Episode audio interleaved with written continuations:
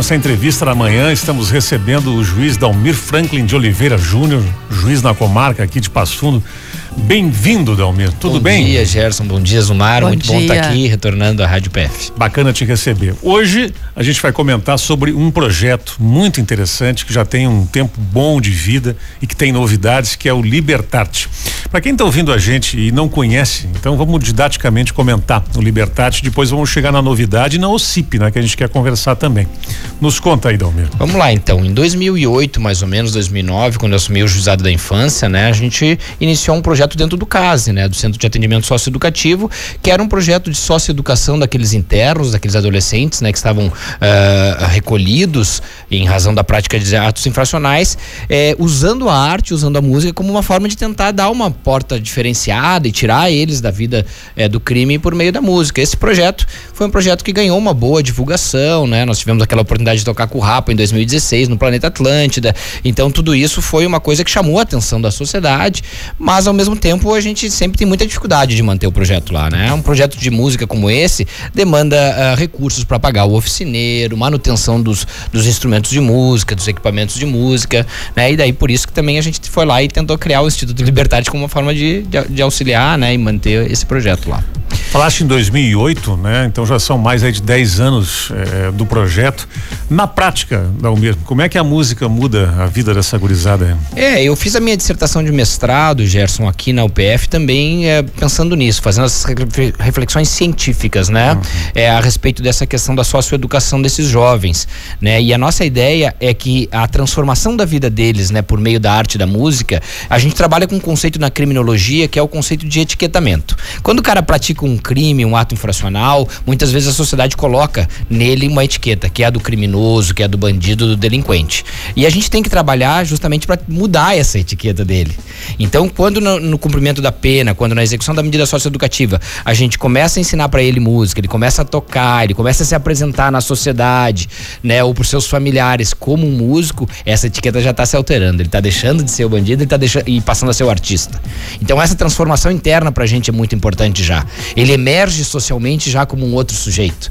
Se antes ele apareceu, né, para a sociedade como um criminoso, agora ele pode ser que ele apareça como um artista, como um músico, né? Então essa transformação para a gente já é muito importante. É abrir essas portas, né? Isso mexe com a autoestima do jovem, do garoto. Então tudo isso é muito importante. Quantas hum. pessoas já passaram pela banda Dalmir? É difícil estimar, Zumara, porque como o, o, a medida de internação ela, ela dura no máximo dois anos, três anos, né? Que é o tempo de cumprimento. Esses jovens passam pelo projeto, ficam um tempo no caso e saem, né?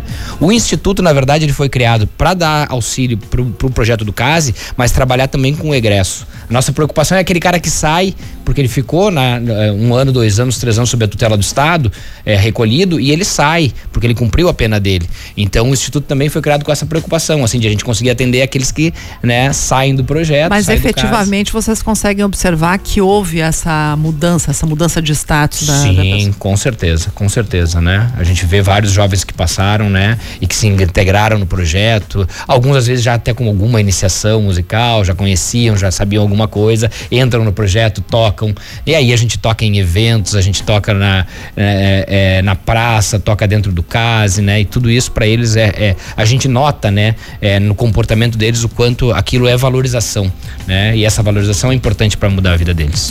E tem a OCIP, Dalmer. Ela já existe e evidentemente que ela pode ser ajudada por quem está ouvindo a gente. Como é que isso pode acontecer na prática? É, daí acabamos trilhando esse caminho do terceiro setor, Gerson, uhum. que, é um, que é um caminho para mim que era desconhecido, né? O terceiro setor, que são as ONGs, são os CIPs, são associações, são organizações da sociedade civil que não é de interesse público, que não tem fins lucrativos, né? Então a gente congrega ali no Instituto Libertarte, na OCIP, voluntários, pessoas que acreditam também nessa, nessa ideia e nessa bandeira, né? E a partir daí, né? Temos ali as nossas redes sociais, o Instagram, o Face, é, alguma coisa no YouTube, né, com o objetivo de congregar cada vez mais pessoas que possam trabalhar né, nessa, nessa parte. A ideia é trabalhar com, com egressos da institucionalização. Né? Todos aqueles que passam por institucionalização na sua vida, especialmente crianças e adolescentes, né, eles uh, perdem muitas vezes esse apoio depois que saem né, da institucionalização.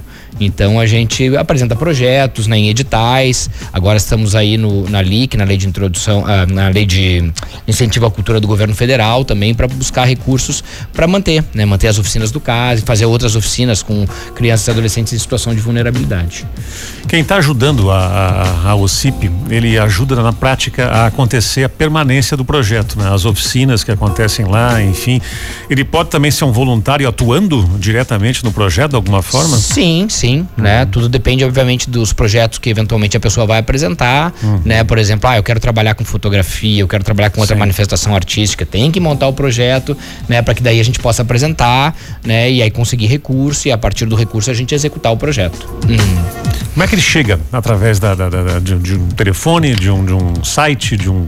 Quais são as formas de chegada no CIP? Os nossos contatos hoje são os das redes sociais, né? Basicamente. Né? Basicamente vai por, ali. vai por ali, manda mensagem pelo Face, manda mensagem pelo Instagram, manda mensagem pela, né? Por essas redes sociais e a gente entra em contato, deixa o contato e a gente busca, né?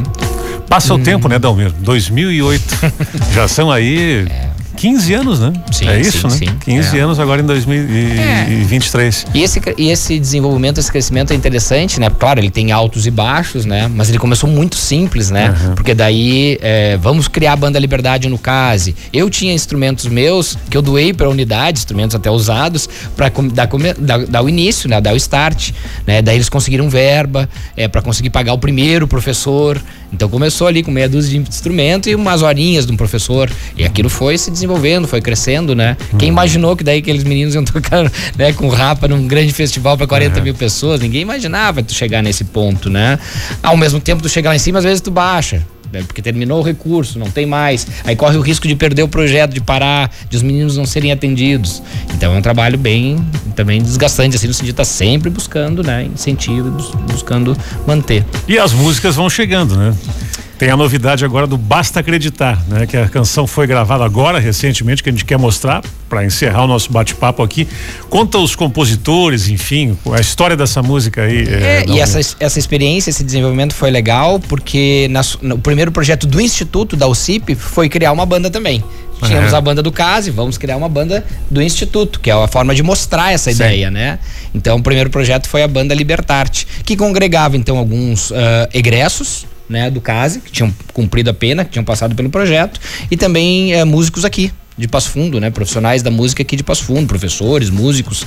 E a banda começou grande, com umas 10 pessoas mais ou menos, fazia alguns ensaios e aí começou a surgir aquela ideia de, de, de compor, né? De fazer uhum. as, uh, os trabalhos autorais. Porque basicamente as nossas músicas eram músicas já conhecidas, né? Do, uh, músicas nacionais já conhecidas, que a gente sempre colocou o elemento do rap, né? Como essa forma de dar visibilidade para esses jovens. Uma linguagem cultural muito própria, né? uhum. né? Desses jovens, o rap. Então a nossa, o estilo musical é o rock, é o pop, é o reggae com essas pitadas do rap. E aí surgiu essa, essa questão, bah, vamos começar a compor também, vamos começar a fazer as músicas da Libertarte. Então fizemos a primeira música, que é, é Aprender Me Fascina, conseguimos gravar, sempre com apoio, né, de uhum. amigos. Vai lá, grava no estúdio do amigo, que não vai cobrar porque a gente não tem grana. E aí, basta acreditar, a gente tem a participação do Marcelo Lobato, do Rapa, né, o, o Lobato tem contato até hoje, e o Lobato fez questão de fazer a participação, fez os teclados da música e botou lá em Aprender Me Fascina, né? Súplica de um Brasileiro é a segunda música autoral da banda. Nós conhecemos o Rafa Machado da Chima Roots em Porto Alegre, quando fomos tocar no Teatro Dante Baroni, lá na Assembleia Legislativa, né, no projeto do POD. Aí o Rafa, muito querido, assim, tocou com a gente. E aí fiquei com contato dele, digo, olha, é, Rafa, estamos fazendo a segunda música aí do, da Libertarte, é um reggae, vamos participar? Daí eles, não, vamos lá. Né? Eu gravo aqui em Porto Alegre, te mando a, parte, a minha parte do vocal. E aí gravei o vocal junto com ele. E é a súplica que tá aí. E agora basta acreditar, é o terceiro, terceiro, a terceira música autoral da banda, né? Foi gravada no final agora do ano passado, no estúdio Dom Rodolfo, do Bruno Philipsen, que é um grande parceiro, né? Então a banda hoje, né, na, na, época da gravação estava eu ali, o tio Gabi, que é o, o, Gabriel, que é egresso, que é o rapper, né, vocal e rapper. É o Maicon Varela no baixo, o Raniel Leiria, né, que é o nosso baterista, é o atual professor do CASE. Ele que dá as aulas lá da, do projeto lá no CASE. Então a gente chamou ele para compor a banda, um menino maravilhoso aí que tem feito um trabalho ótimo, um grande músico, né? E contamos com a participação, né, de outros grandes músicos aqui de Passo Fundo, que é o Giancarlo Rota, né, que daí fez os violões na, na Basta Acreditar, o Carlos Bolacha fez a guitarra, né? E a produção é do Chico Frandoloso, né, que também é um, um outro grande artista aqui de Passo Fundo e que está aí nos, nos ajudando no Que bacana isso, né, Gerson? Dalmiro, obrigado pela tua presença. É, a gente quer apoiar bastante o Liberdade, né? É, essa questão é um projeto permanente, né? Como tu falaste, vamos tentar fazer que existem os altos mais que os baixos, né? Conta com a gente na divulgação é, permanente da OCIP aí, de que as pessoas possam participar. E a gente vai ouvir agora então o Basta Acreditar, que é essa música gravada no final do ano passado Vamos escutar juntos aqui. Obrigado pela presença, viu? Eu que agradeço. As músicas vai, a música vai estar tá aí nas plataformas digitais. Spotify, tô tocando de lá. Direto Beleza. aqui do Spotify. Procura lá por Liberdade que vai achar. Essa e as outras também, né?